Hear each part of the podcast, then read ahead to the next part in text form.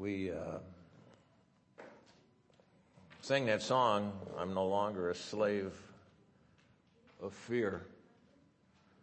Um, but some of us are, aren't we? We don't like to admit that. Uh, fear comes in, in many packages, comes wrapped up in many things, involved in many ways. Uh, things we see on the news, perhaps. Maybe it's a threatening person, loss of a job, uh, bad weather, uh, health issues, neighborhood unrest, nearby crime. You can add all sorts of things to those, things that might spark a little bit of fear, anxiety in you. Sensitivity, fleeing, running away, you know, just flat out avoiding people, trying to avoid life. And again, you can add all sorts of things to that that have happened in your life. Um, as I was thinking about this, fear has a way of exposing our weaknesses. I think sometimes that's what that's what brings the fear. You know, is our weaknesses. We we don't feel we have control. We don't feel we have that we can even influence sometimes the outcome, and we don't like that. We don't like it to be out of our control. We don't like to be, um, you know, we, we want to be in the driver's seat. A couple experiences this week. On Thursday, I was driving to Warsaw. I drove to Warsaw with uh, Pastor Kent. Another pastor rode with us, and the other pastor was sitting in front. And uh, as we're driving down 30, um, he got a little nervous. Tierney can identify with him because I was driving, and. Uh, we're coming, and he says it's a red light. Yeah, I know that. I can see that. But um, uh, Jenny, same thing. Yesterday we drove to Chicago, so there you go. There's the there's the identification for you, Tierney. Uh, we were in Chicago yesterday, and uh, as we're going along uh, the road, Jenny says, "You realize that's a red light, don't you?" Yes, yes, I see it's a red light. So driving with me is one of the things that instigates fear in some people. But we have, you know fear is it, it, we don't like it when when we don't have control sometimes. And fear shows up those weaknesses. It presents us fear presents us with a choice. And the choice is how we respond to fear. It is either going to further weaken our weaknesses you know it's going to, it's going to make those things even worse or the response will strengthen us. Today what we're going to do is look at some responses to fear that can help us be stronger not weaker, but help us be stronger and help us live in and from faith because that is how we will grow stronger. That, that will help us to grow stronger, things that will help us grow stronger in our faith rather than be stalled, rather than be frozen, rather than, you know, worse yet, pushed backwards. Let's pray. We're going to turn into our passage here in a moment and look at it. Father, thank you for who you are to us. We say that and, and we know you are, you are the, the, Lord, you are King, you are leader, you are the, the Savior. And yet we, we know fear, well, scripture is pretty clear. Fear does not come from you. Help us today as we look into your word. Uh, we can identify. We know what it, we know what it means to be afraid. We don't want to be there. We don't want to stay there things come up in our lives, even we may not be wrestling with it now, but we know it will come when we're going to have to choose how we're going to respond to fear and give us guidance now that we might choose those things that will make us stronger in you, stronger in, in faith, stronger in our relationship with you to be able to not be pushed around or pushed back by fear, but to move forward in you. Guide us. Use your word, we pray. In Christ's name. Amen. We're going to be in Genesis chapter 32. Genesis chapter 32. Those of you who are used to hearing me say this, um, you know, I, am going to read from Holman Christian Standard. That is the Bible in the pew. So if that's easier for you um, to follow what I, exactly what I'm reading, you want to do that. Otherwise, I always say exactly what I'm reading, and then as I read through it, I kind of miss a word here and there. so it's real, it's really close. That's the closest we'll get is what you have there. Uh, at the end, of, we're going to be in chapter 32. At the end of chapter 31, Jacob and his father-in-law Laban finished making a covenant that they intended was, was going to ensure that they would never see each other again. That was the intent of the covenant that they made. The, you know, the, that nice saying in the King James, it comes out rather nicely, you know, may the Lord watch over thee and me, you know, while we are apart. That's not a blessing. That is, that, that, that is not a blessing at all. That is a statement that is made saying, we're asking God to keep us apart. Don't you come near me and I won't come near you. That's the thrust of, of what comes at the end of chapter 31 there. And it, this came after Jacob had married both of Laban's daughters. If you recall and think back to the story, he said uh, he was working for Laban. Laban said, "What should I give you?" He said, "I'll, I'll work seven years for the for the younger for the younger daughter, Rachel. She's you know she's uh, she's the one I want." Uh, he substituted his older daughter Leah, and so worked another seven years. So uh, they had both daughters there, and they had at least twelve children uh, between them. I say at least because you'll see as we read on, not today, but in weeks to come, there's more than just one daughter that he had, but just one is listed up to this point. So he's had at least 12 children with these uh, two wives and their servants, because if you recall in their mad dash to want to produce offspring, they each gave their servant to Jacob as a wife. This was their solution, not God's direction. That was their solution. And uh, so they, they had all that, you know, wanting to give him the most children. This is also after 20 years of underhanded dealing between Jacob and, and Laban here. And Jacob's fears show up in, in every part of this passage we're going to read today. As we read through it, you will see his fears show up everywhere in this passage, including the prayer that we're going to read through. Uh, follow along. I'm going to read the first 21 verses of chapter 32. So Jacob went on his way and God's angels met him. When he saw them, Jacob said, this is God's camp. So he called that place Mahanaim.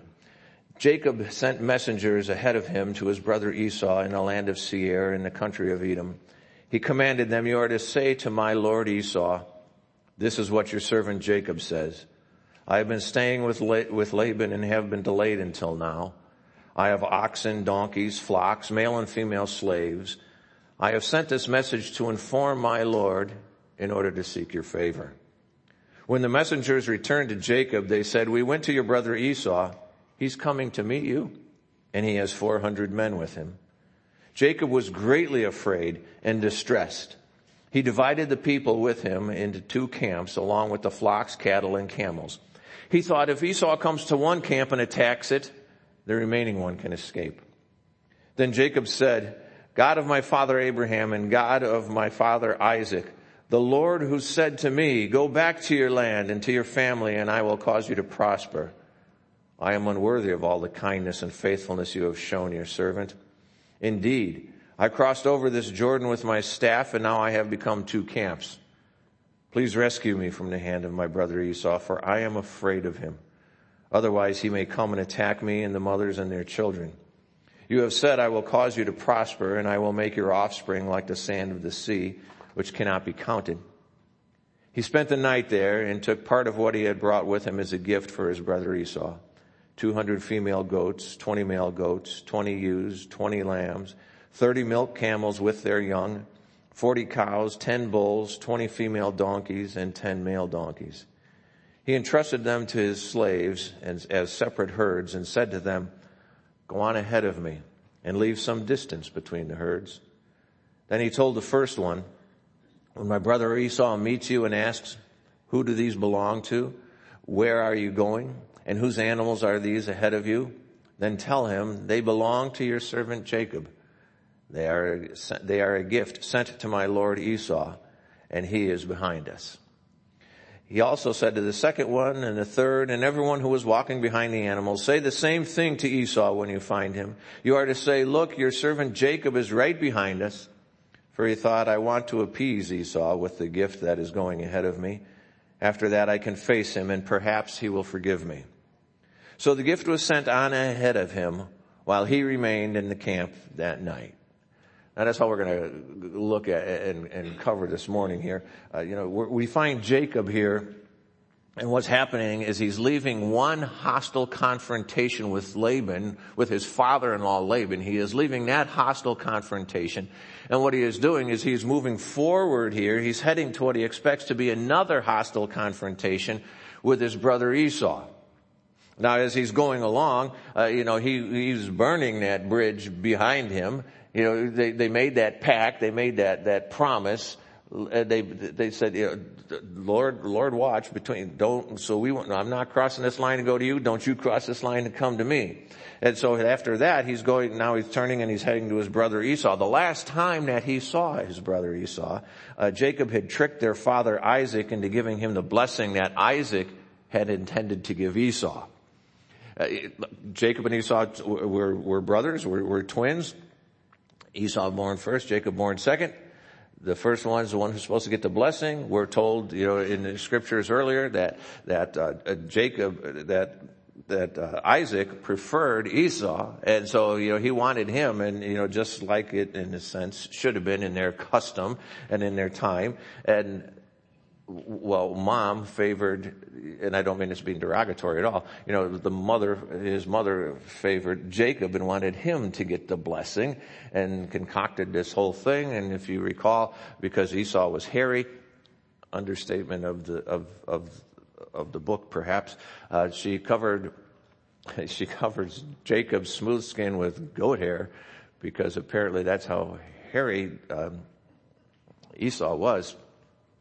I've seen some hairy people, but not like that. Anyway, sends him in, sends, sends him in, you know, and, and he gets the blessing and, and, you know, Isaac's eyesight was bad at that time and he said, hey, you know, he goes through a few different things, hey, uh, come closer, you know, and, and, uh, you know, give me this. He says, who is it, you know, and he says, Jacob says, it's Esau, you know, your, your son.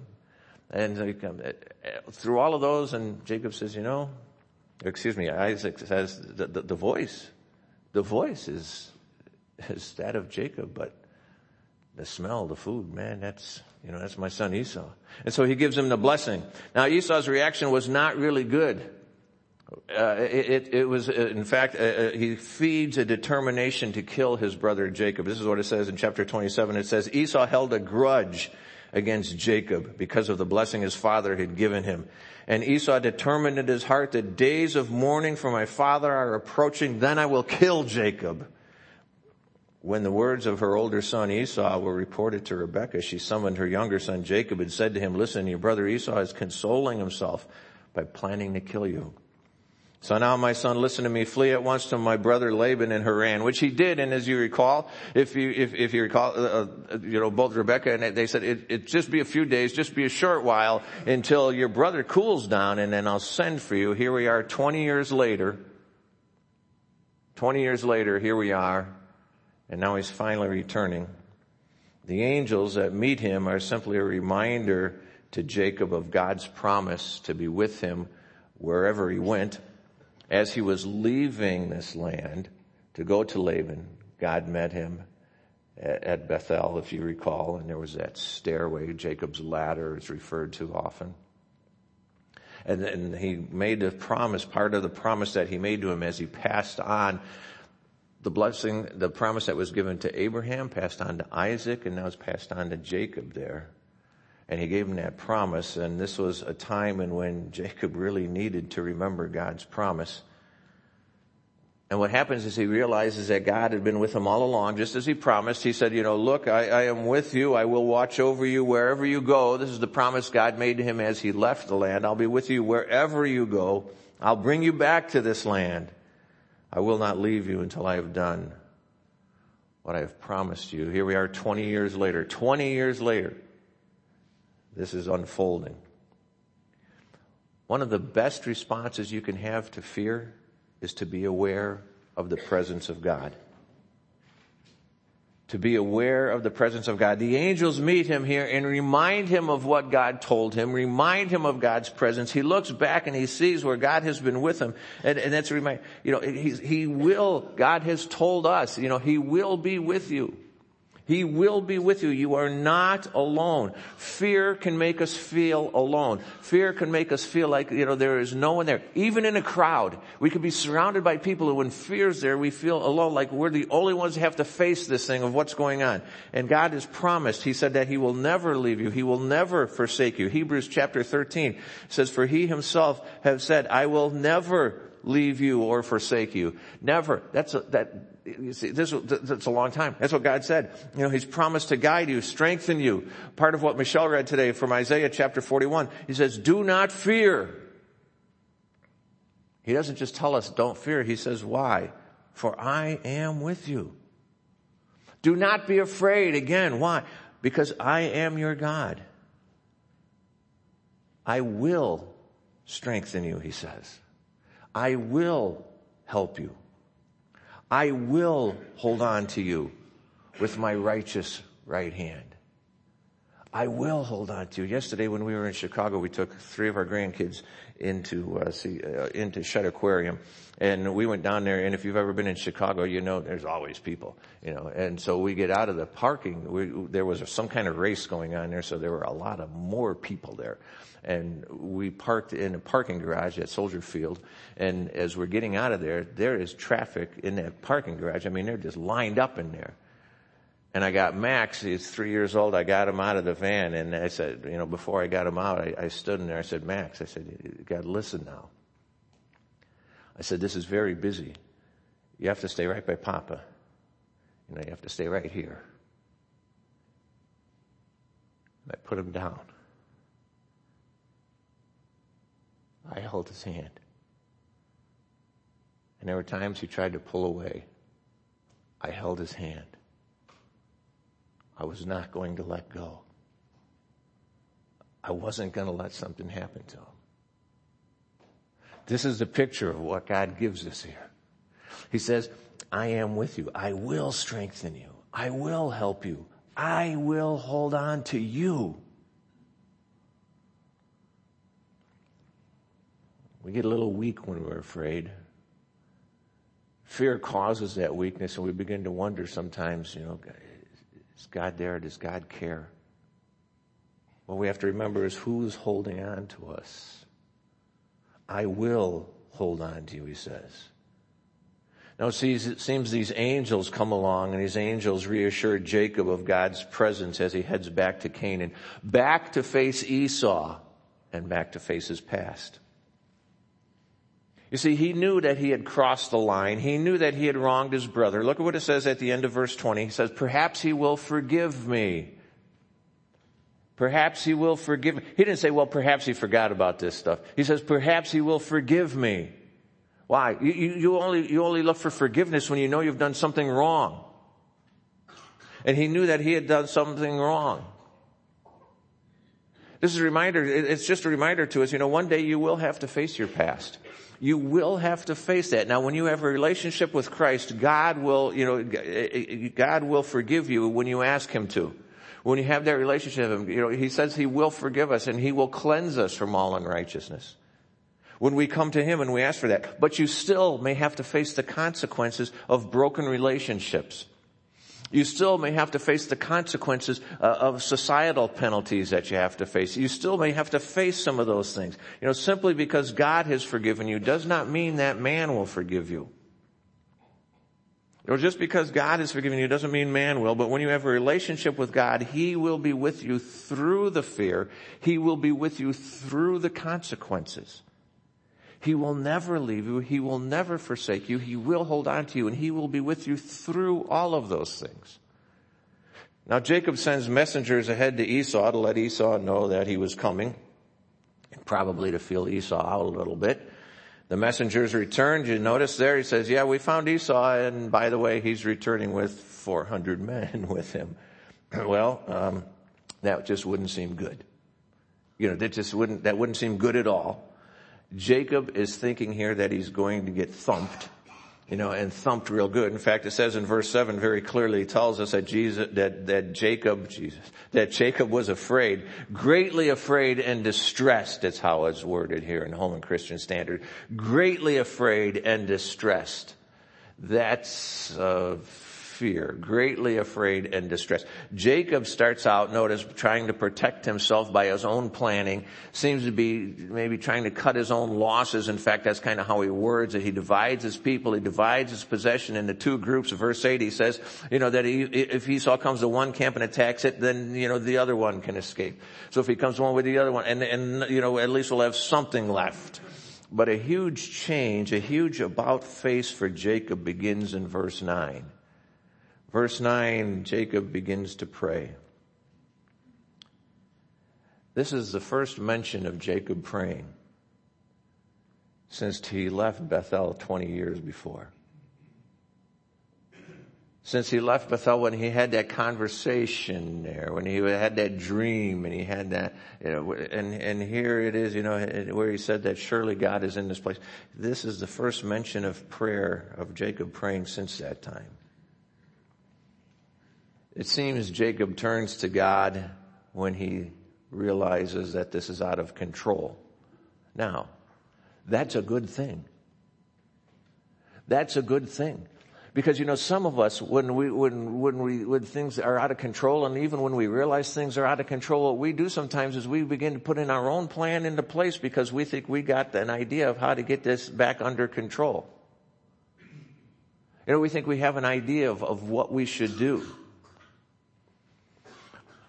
I remember when I was, uh, when, when I was, uh, you know, a, a teenager and driving uh, foolishly and uh, I was going down, down the road, down the street, and it was snowing. I, you know, just thought it'd be kind of fun to fishtail around the corner. And so I did. You know, and I just kind of put my foot in it a little bit and slid on the snow and I just kept my foot in it and slid back again and just thought, boy, this could be fun. I kept my foot in it and slid back again until the car went around and I start sliding toward the curb and you know, and I'm going over, and the snow is flying over the car, and I knew there was a telephone pole there, so I thought it was a good idea to get away from it. So I just left the driver's seat, and moved over to the passenger seat, good old days when they had bench seats, handy thing, and just slid on over to the passenger side as the car continued on its way, you see, and continued going, because sometimes we think that we're going to get things under control, and we don't, and it's just like that, where we're spinning out of control. You know, and we are just spinning out of control with that. And the, uh, you know, when the car stopped and I turned on the wiper blades and I'm looking in somebody's picture window up against their bushes in their front yard, um, you know, the, this is what we do sometimes though. Things start to get out of control and we think, well, we, you know, we think, well, we, you know, we could get this under control. We can handle this. You know, we can, we could keep going. You know, we can handle, and before you know it, things are out of control things are out of control and, and there's so much going on, sometimes we don't even know which way we're heading. When we, when we get into, when we get into trouble like this, when, when we get into this, we, we know, we have to, we have to realize that when things are out of control, don't make them worse. Don't make them worse. Don't, you know, don't, don't pile on all of this other stuff. You know, don't, don't, don't, you know, Jacob is doing what's a good thing here. He turns to God and he begins to pray. You know, he, you know, he starts out trying to protect himself, but here he turns to God and when it's out of control, he can't go back to Laban and he, and, you know, and going forward, going forward seems like he's just getting into the fire pit going forward to see his brother Esau, and now he's coming with 400 feet. God has, now God has Jacob's attention. You know, he has his attention. And Jacob starts his prayer addressing God, notice, as God of his father Abraham and God of his father Isaac. Now we've heard him use these expressions before when he was, you know, he was kind of keeping God at a distance and that was as far as, that's usually where he stopped. God of my father. You know, and, and here, you know, he's just connecting God with his ancestors. But this time notice, Jacob continues. He goes on with his personal experience with God. The Lord who said to me, the Lord who said to me, you know, speaking of this, this personal interaction that he's had with God, this personal thing, now, now he's, be- he's beginning to take that step and it's not just a God of my fathers. He says, now this is a God who has talked to me. This is a God who, who, you know, who, who I can have that relationship with. If you're ever going to finally win over fear, you need to have a personal relationship with God. You need to have a personal relationship with Him. Without that, you are on your own. You are on your own and left to your own ideas and your own devices in our relationship with God. Now, eh, you know, God does not give us what we deserve. He does not give us what we deserve. In our relationship with God, he, some of us think, well, you know, I, I do want what I deserve. No, you don't. In our relationship with God, He spares us from what we deserve and He acts toward us according to His grace, giving us what we don't deserve. He gives us life.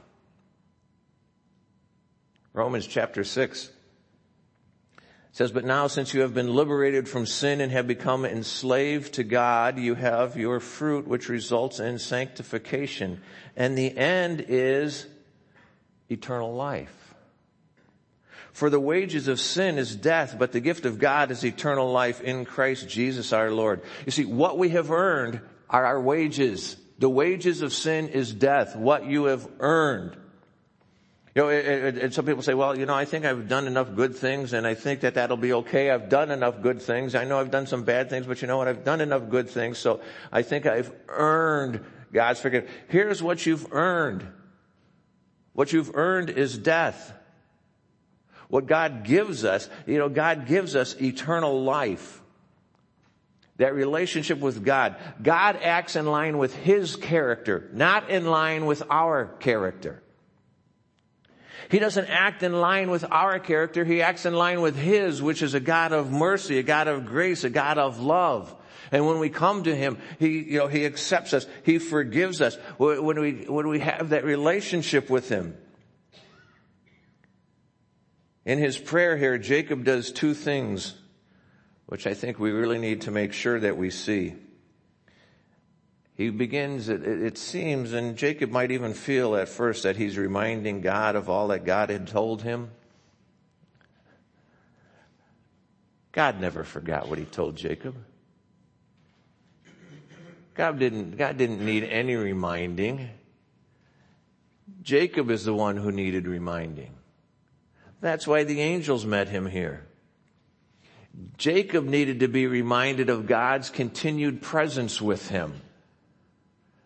God remembered all the time. Jacob was the one who was forgetting. This prayer here is a reminder for Jacob of all that God had said. He looks back and he remembers all that God had said. This, this was Jacob's opportunity to rely on the promises of God, to stand on the promises of God. When you're gripped by fear, remember to take your stand on the promises of God. Recall what God has said. Now that comes with a little bit of, you know, a little bit of, of, of a precursor here. To know what he had said, you need to know what he's said. You need to read his word. You need to see what he has said. You need to open the Bible more than just on Sundays. You need to look at the word and see what he has said. Then when you get into trouble, you'll know and you'll be able to recall what God has said. Why? Because you've read it, because you've seen it because you've interacted with it before. Recalling God's promises is a real motivator to deeper faith. Being able to recall His promises, because after you recall them, then choose to stand on them, choose to live based on what they say. Make your decisions based on the promises of God, not based on fear but based on the promises of God and what He has to say, not on your fear, not on what, not on what fear is doing within you. What we, we need to see happening in verse 10 here is a transformation. Jacob is opening up to God. The, the words that Jacob uses to address God here, he says, you know, to talk about God, he says kindness and faithfulness. Some of the translations use steadfast love and faithfulness. Other ones say loving kindness and faithfulness or kindness and faithfulness. These, these, these are translations of the words that were used to describe the, the, the covenant faithfulness of God. The covenant faithfulness of God. Not his people, but of God that he is the one who is kind and faithful. He is the one whose steadfast love was there. He is the one whose loving kindness, whose kindness and faithfulness is there. That is from God and it's of God. Jacob, what he's doing here is he is realizing and he is admitting who God really is. He is seeing and understanding and coming to grips with the reality of who God is. Now at the moment, Jacob expects to get slaughtered. And he feels his family is going to get slaughtered. Look at verse 11. Please rescue me from the hand of my brother Esau, for I am afraid of him. Otherwise, he may come and attack me and the mothers and their children. He was open and he was honest with his fears. I am afraid of him. I am afraid of what he's going to do.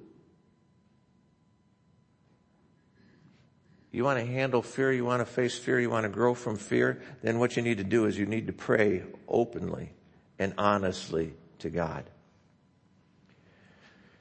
You are not informing him. He already knows. What you're doing when you're praying openly and honestly before God is you are admitting your need for Him. You are admitting your need. When Jacob says, I'm afraid of him, he is admitting his need. You're not fooling God at all by putting up a brave front. When, when Jesus and his disciples were, when Jesus' disciples were caught in a storm, and then Jesus saw that and he says he left and he walked out, he walked out on that water to them. And as they're tugging and pulling at the oars, uh, you know, they look out and they see him, and they thought it was a ghost and they said, you know, who is that? You know, dude, who are you? So, you know, it's a paraphrase. Uh, you know, he says, who are you? And he, he says, you know, it, it, it's Jesus. And, and, and Peter says, if it's you, if it's you, let, call to me, let me come. So he steps out of that boat. And he steps out of that boat. Now we, you know, we're familiar with the story. Is he steps out of the boat and says, and the waves were there, and Peter noticed all that stuff, and, and he started to sink. And what did he do? I'll be all right. I'll just keep walking. No, he didn't. He said, Jesus, help me, help me. You know, be, oh, put up a brave front. You know, and, and you're going to sink. You're going to sink in fear. Be open. Be honest with God. Pray openly and honestly, admitting your fears to God and to yourself. Admitting those fears to God and to yourself. Jacob expects to get from Esau the response that his actions deserved. He expected that Esau was going to treat him in the way that his actions deserved. God, Jacob didn't know that God had already changed Esau's heart toward him. Jacob didn't know this yet. Because you see, God was working on Esau those 20 years while God was also working on Jacob. As Jacob was over there working for Laban. And after Jacob prays, notice he puts together a gift for Esau, rather an extravagant gift. It's over 550 animals because they, they, list those animals and they say it was the milk camels with their young. So it's over 550 animals. Now to us, this may look like a bribe, like trying to appease uh, Esau, and some of the translations even even almost present it that way. Uh, the word in, in verse 13 translated a gift, a present. Some of your translations say that's a Hebrew word that indicates a tribute. A tribute, a gift given that expresses loyalty to a superior. That's the word that is translated here that he puts together this gift or a present for Esau. It is, it, it's a, that word that indicates a tribute, a gift that expressed to Esau the loyalty as a superior. And in verse 20, when Jacob says, I want to appease, some of your translations say pacify Esau. In Hebrew, that word means to cover his face. It's an expression that means to cover over guilt. So what he's doing is he's giving a gift here. He's humbling himself and he's admitting his guilt regarding his actions toward his brother and toward God.